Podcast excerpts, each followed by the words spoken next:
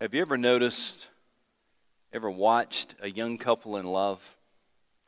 You know, it's, sometimes it's just so evident that they love one another and, and they, they, they're so close to one another. And it's really kind of fun sometimes just to watch their eye contact. Sometimes they can communicate without saying a word, and, and how that they hug one another and touch one another and look at one another. And sometimes when they're thinking about going out on a date, so where, where do you want to go tonight? Oh, it, it really doesn't matter so long as I get to be with you. Maybe you can remember those days. Hopefully you still have some of those days. Lisa and I on Saturday will be celebrating the fortieth anniversary of our first date. I started dating her when I was five, by the way. I, I found out later that after our dates, Lisa would go back to her dorm room and she would write on, she had a big desk calendar, and she would write on her desk calendar, I got to go to Keith's softball game, or went out to eat with Keith at Sambo's, or spent the day at the lake with Keith. And, and you need to understand, it wasn't the destination that made that day special. It wasn't the activity that made that day special. It was simply the fact that we enjoyed being with each other. And we still do. We really enjoy being with each other.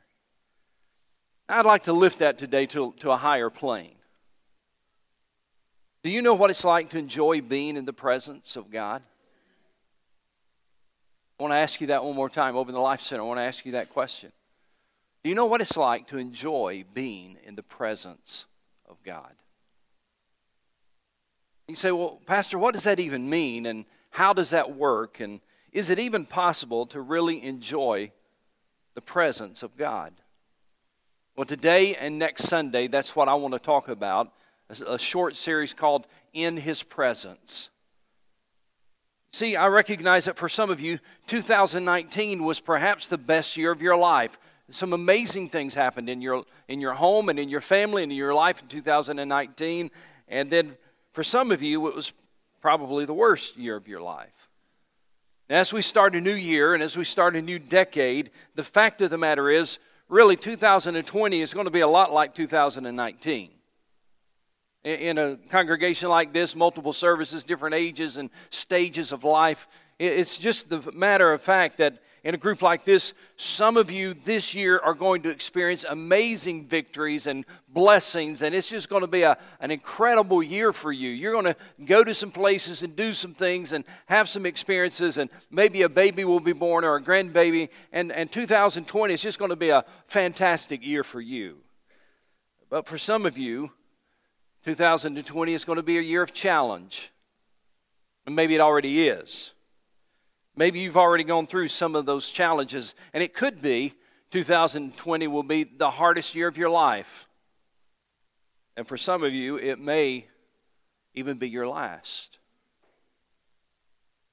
It's interesting, when I open my Bible, I find out that the hardest year of Jesus' life was his last. And in John chapter sixteen, he talked about how he got through that time. Would you open God's Word with me to John chapter sixteen?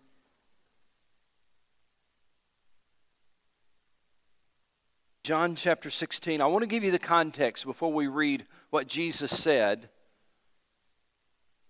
towards the end of the chapter. Just to give you the context, this was the last night of Jesus' earthly ministry. You might want to note that in John chapters thirteen through eighteen, John thirteen through eighteen, that is a record of what occurred on the last night of Jesus' earthly life. All of those chapters dedicated to the final night that Jesus had with his disciples. And on that final night, he was basically in two places. He was in the upper room, and then they walked across the Kidron Valley to the Garden of Gethsemane. That's where everything occurred in John chapter thirteen through eighteen. He had a lot to tell them that evening. He had a lot to say to them. But one thing that he said to them was very important and very personal.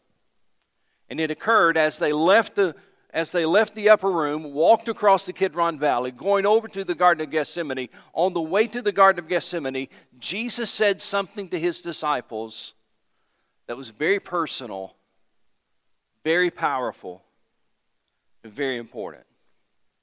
Here's what he said, beginning in verse twenty-eight, John chapter sixteen, verse twenty-eight. Jesus says to his disciples, "I came from the Father and entered the world.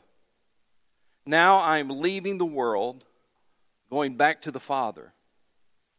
Then Jesus' disciples said, "Now you are speaking clearly and without figures of speech.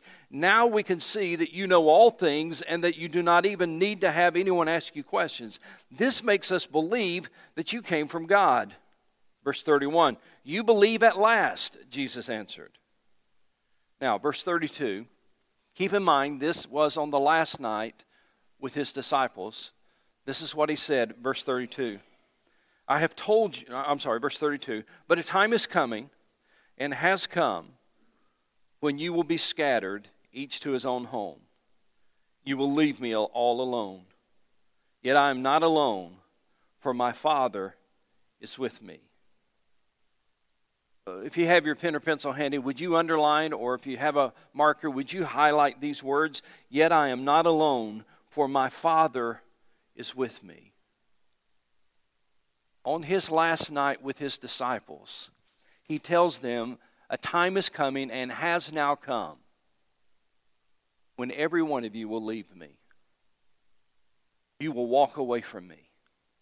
You will be scattered and you go back from your own, go back to your own homes. You will turn your back on me and go back home. A time is coming and has now come when I will be alone because you will leave me. But then he says those powerful words, "Yet I am not alone, for my Father is with me." In the hardest time of his life, Jesus relied on the presence of God. And so can you in twenty twenty. Has someone left you? Someone turned their back on you? Have you had to say goodbye to a relationship? Has death invaded your family circle and broken your heart? I want to remind you this, e- this morning that even in the hardest times of life, Jesus said, "Yet I am not alone, for my heavenly Father is with me." And that's true for you too. Listen to me, church. The great passion of God's heart is to dwell with his people. It's the predominant theme of the Bible. From Genesis to Revelation, one of the predominant themes of the Bible is God's presence with his people.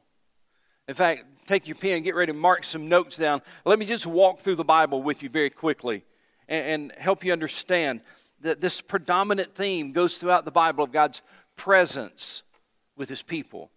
The first record of man experiencing the presence of God, of course, is in the Garden of Eden. Genesis three eight says, "And they heard the sound of the Lord walking in the garden in the cool of the day, and Adam and Eve hid themselves from the presence of the Lord God." And then when you continue walking through the Bible and reading the biblical story, you'll see that the presence of God was displayed at first the tabernacle and then later the temple. Now, the tabernacle was not a place of worship. The tabernacle was a place where God met with his people. In fact, the tabernacle was originally called the tent of meeting. Exodus twenty-nine forty-five says, "Then I will dwell among the Israelites and be their God." He's talking about tabernac- tabernacling, dwelling with his people, the tent of meeting. And then once they settled in the promised land, and Jerusalem became their, their capital, they no longer had a tabernacle, moving from place to place with God's presence. Then they built the temple of God, the place that represented God's presence on earth. First Kings eighteen says, "The glory of the Lord filled his temple," that God dwelt on earth. His presence was there in the temple of God. Then after a period of time, Jesus came onto the scene.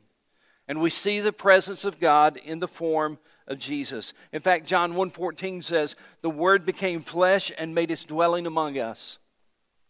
Matthew one twenty-three says, they will call him Emmanuel, which means, say it with me, which means God with us. Jesus was God in flesh. Jesus was God present in our world. And then when Jesus left, he said, before I leave, I need you to understand something. When I leave, I will send the Comforter, the Holy Spirit, who will dwell in you, live in you forever. John fourteen sixteen. Ladies and gentlemen, one of the dominant themes of the Bible is the presence of God in our world and the presence of God in our lives. Now, get your pen ready. I want to give you two important things to write down. When the Bible speaks of God's presence, it speaks of God's presence in two different ways. Write this down if you're taking notes. When the Bible speaks of God's presence, it speaks of it in two different ways. First of all, the Bible speaks of God's omnipresence. Say that word with me, God's omnipresence. It simply means that God is present everywhere. God's omnipresence, that is, wherever you are, God is there.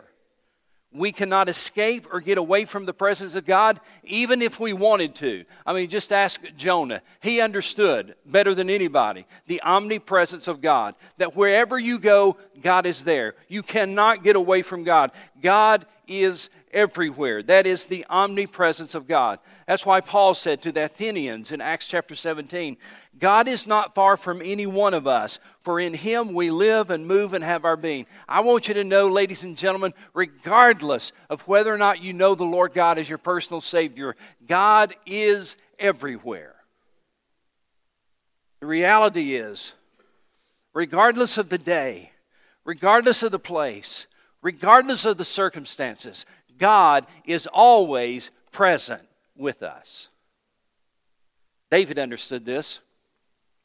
David said in Psalm one thirty-nine, where can I go from your spirit? Where can I flee from your presence? If I go up to the heavens, you are there. And if I make my bed in the depths, you are there. David understood. There's nowhere you can go that God's not already there. That's the omnipresence of God. But now listen to me. The Bible also speaks about God's manifest presence. It's the second way it refers to God's presence. The omnipresence of God, God's everywhere, but it also speaks about God's manifest presence. And here's what I mean by that. God at times reveals his presence and his power to us in a special way.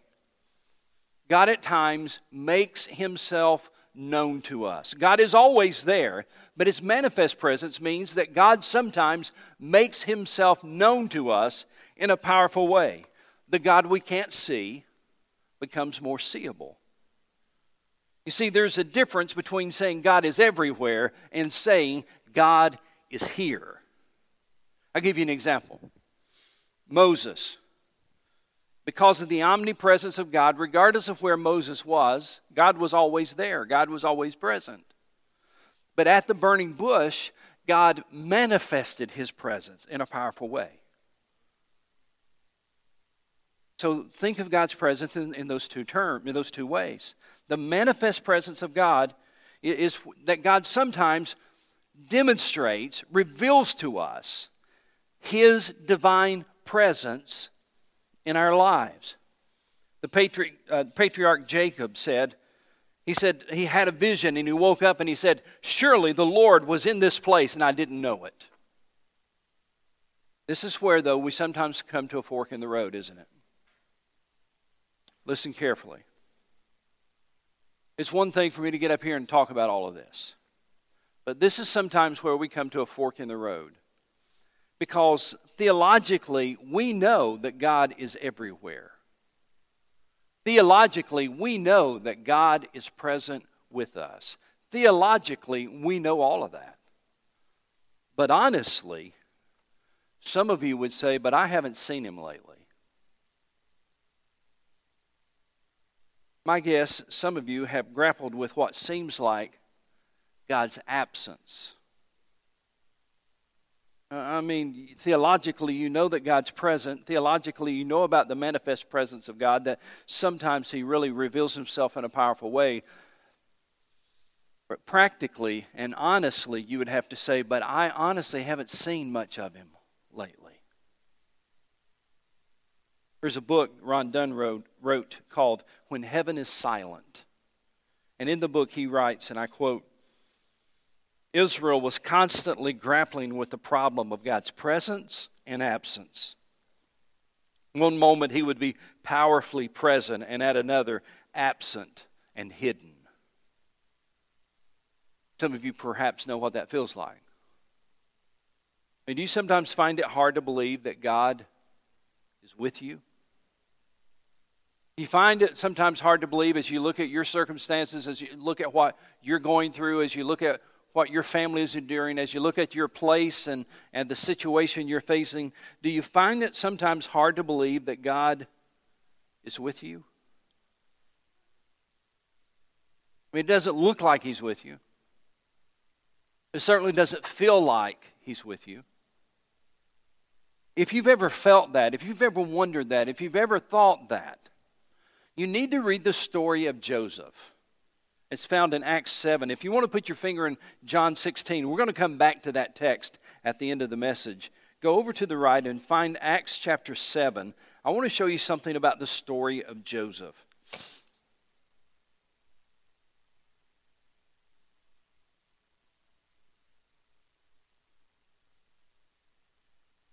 Joseph, Acts chapter seven.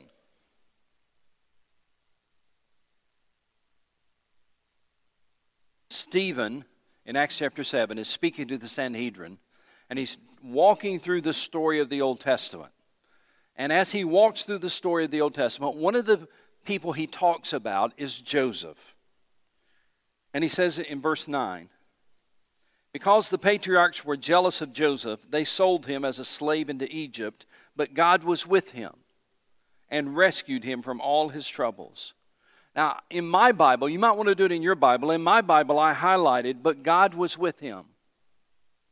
Now, read the text again. Over the Life Center, read this text again. Read it slowly. Read it carefully. Read it thoughtfully. Look what he says. Because the patriarchs were jealous of Joseph, they sold him as a slave into Egypt. Pause right there for a moment. If you were Joseph and you were you were walking or riding across the desert towards Egypt as a slave, and your brothers had sold you into slavery, if you were Joseph and somebody came up to you at that moment and said, hey, Joseph, don't forget, God's with you,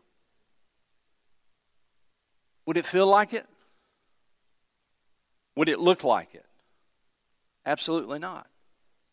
It wouldn't feel like God was with me. It would feel like God has abandoned me. It wouldn't look like God was with me. It would look like God has left me. God has abandoned me. Why am I being sold into slavery? This doesn't make sense. Why is this happening to me? This doesn't make sense. Why has God forgotten me? And yet, here's what we read. Look at it again. Because the patriarchs were jealous of Joseph, they sold him as a slave into Egypt, but God was with him and rescued him from all of his troubles.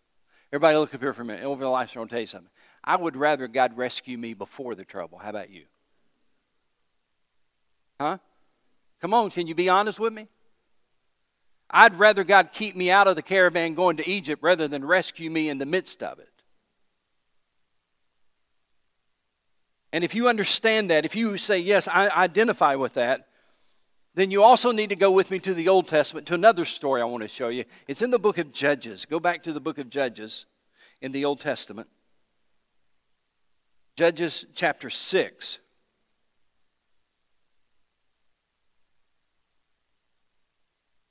Judges chapter six.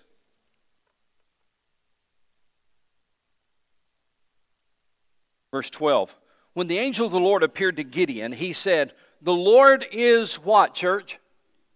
Have you found it yet? The Lord is what? With you, mighty warrior. Now, let me give you the context. The Midianites were coming in and, and destroying the crops of, of God's people. And, and every year they'd come in at harvest time and take the crops and destroy everything around them and, and just leave them impoverished. And, and Gideon is hiding, and he's trying to thresh this wheat, and he's trying to save what little bit of food he can for his family. And in the midst of hiding from the Midianites, the angel of God appeared to him and said, "The Lord is with you, mighty warrior." To which Gideon said, "Great." That's not what he said. Verse thirteen. "But sir," Gideon replied, "if the Lord is with us, why has all of this happened to us?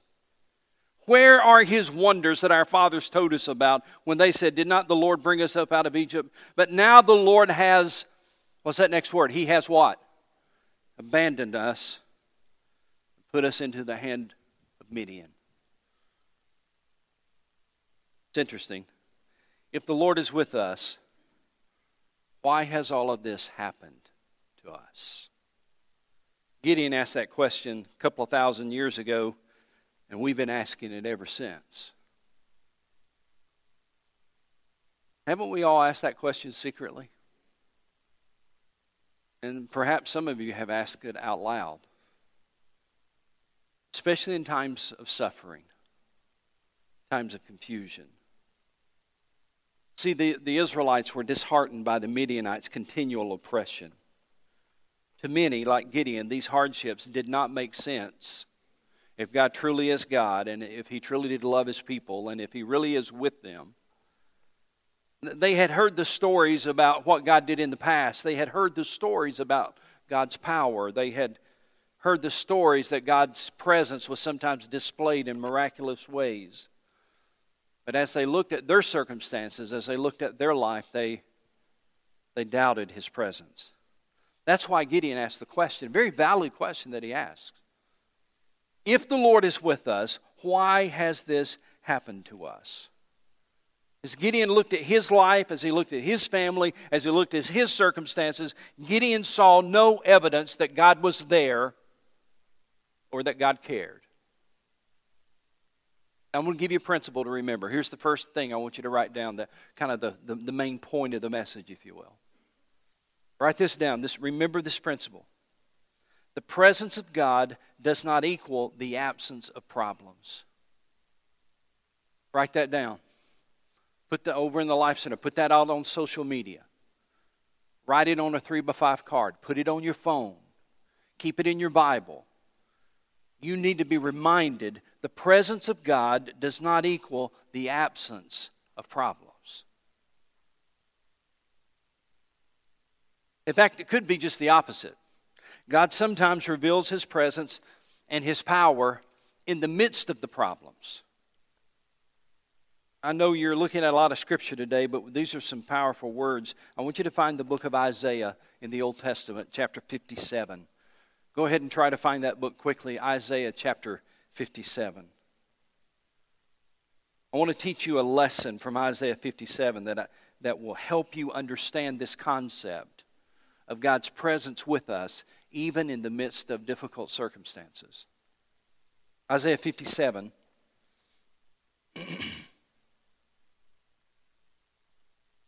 Verse fifteen. "For this is what the high and lofty one says, he who lives forever, whose name is holy." Here's what he says. "I live in a high and holy place." Then I want you to notice the next two words. I want you to put a box around those next two words or underline them. "But also." Those are strategic words in that verse. "But also." Here's what he says. "I live in a high and holy place, but also with him who is contrite and lowly in spirit, to revive the spirit of the lowly and to revive the heart of the contrite." This verse speaks both about the transcendence of God and the immanence of God. I know those are two big words, but let me explain these theological words to you, and I think it might help you understand what some of you are going through. Two big theological words that, that are displayed in this text. First of all, this verse shows us that God is transcendent. That word transcendent simply means outside and above His creation. Outside and above His creation. In other words, God is much greater than you and I could ever imagine. Would you agree with that? God is much greater, much powerful, much greater than we could ever imagine. Or to put it in a very simple way, God is different from us. Look what it says in the first half of the verse. He says, I live in a high and holy place. And look how He is described at the first part of verse fifteen. This is what the high and lofty one says. He who lives forever and whose name is holy. I live in a high and holy place.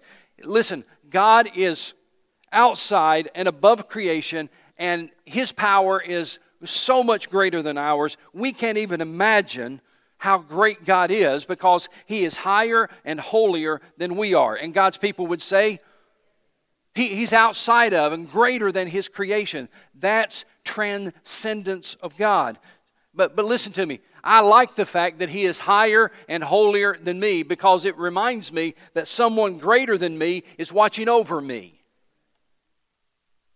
So first of all, you need to understand that, that God is transcendent. He is outside and above His creation. I live in a high and holy place. But then we also see that God is immanent, because He says, but also, not only do I live in a high and holy place, but also with Him. With Him. That's God's presence. But also with Him who is contrite and lowly in spirit. God is immanent. The word immanent means that God is simply present. He's here. He's accessible. He's available. It's a beautiful thing when you think about it, that God is transcendent. He is above and beyond His creation, but He also is immanent. He's present. He's here. He's accessible. He's available. Let me tell you what that means for you in twenty twenty. If it feels like God has been absent from your life lately, it doesn't have to stay that way. He says, I also live, watch this, I also live with those who are contrite and lowly in spirit. To revive the spirit of the lowly, that's some of you, and to revive the heart of the contrite. You need God to revive you, don't you? You need God to do what only He can do. If it feels like God is absent, it doesn't have to stay that way. Michael Horton, listen to me, over in the Life Center, hear this. Michael Horton is a professor of theology at Westminster Seminary in California. And in a recent interview, he, he was asked a key question, uh, or he asked a key question. He said, is God a supporting character in my life movie, or am I coming to church to hear how He has made a place for me in His? Is God a supporting character in my life movie, or am I coming to church to hear how He has made a place for me in His? It's a powerful statement. Now, I want to close by going back to John chapter sixteen and show you that God has a place for you in the, in the movie He's making. John chapter sixteen, let's return to our original text. We've learned two big theological words, the word transcendent and immanence. I want to show you those same two words in this text. John chapter sixteen, verse twenty-eight. Jesus said, I came from the Father and entered the world. Would you notice how Jesus indicated that God is the high and holy one, the lofty one, and Jesus as well. He said, I was outside the world, this world that you're living in. I came from outside this world. That is, He's transcendent. Look how He describes it.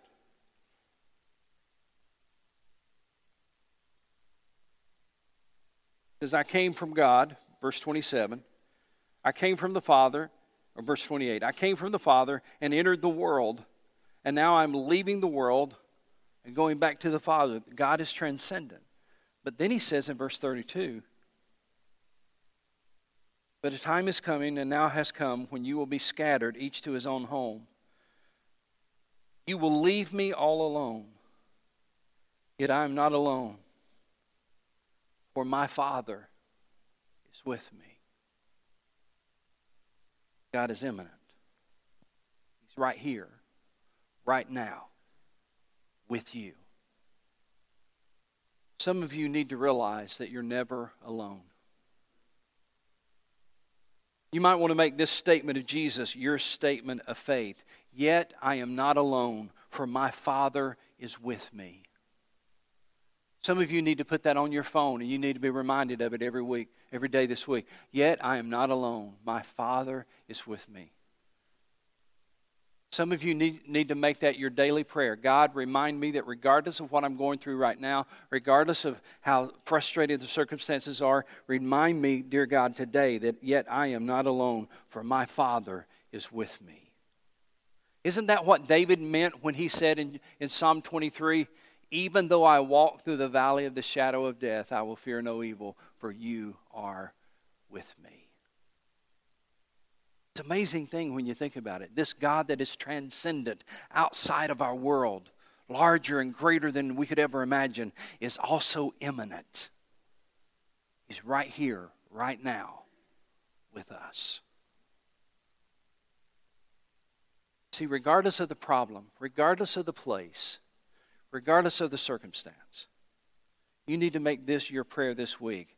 Yet I am not alone, for my Father is with me.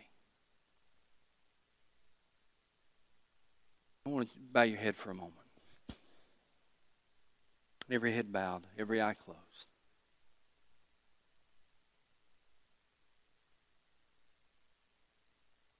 I want to invite you to do something a little different today.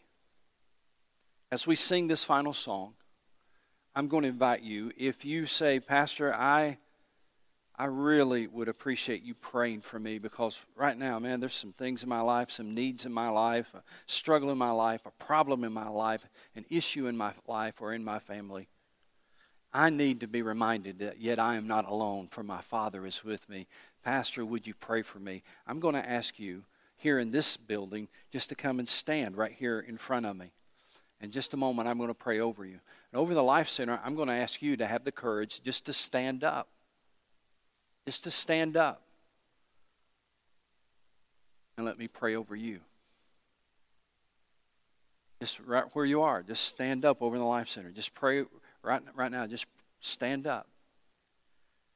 And for those of you who are in this building, I'm going to ask you to, in just a second, we're going to stand, and I want you to come forward real quickly. We're only going to sing one stanza. I want you to come stand right here, and let me just pray over you. I, I've got no magical prayers, but as your pastor, I just want to pray over you that the, that God's presence will become real in your life this week.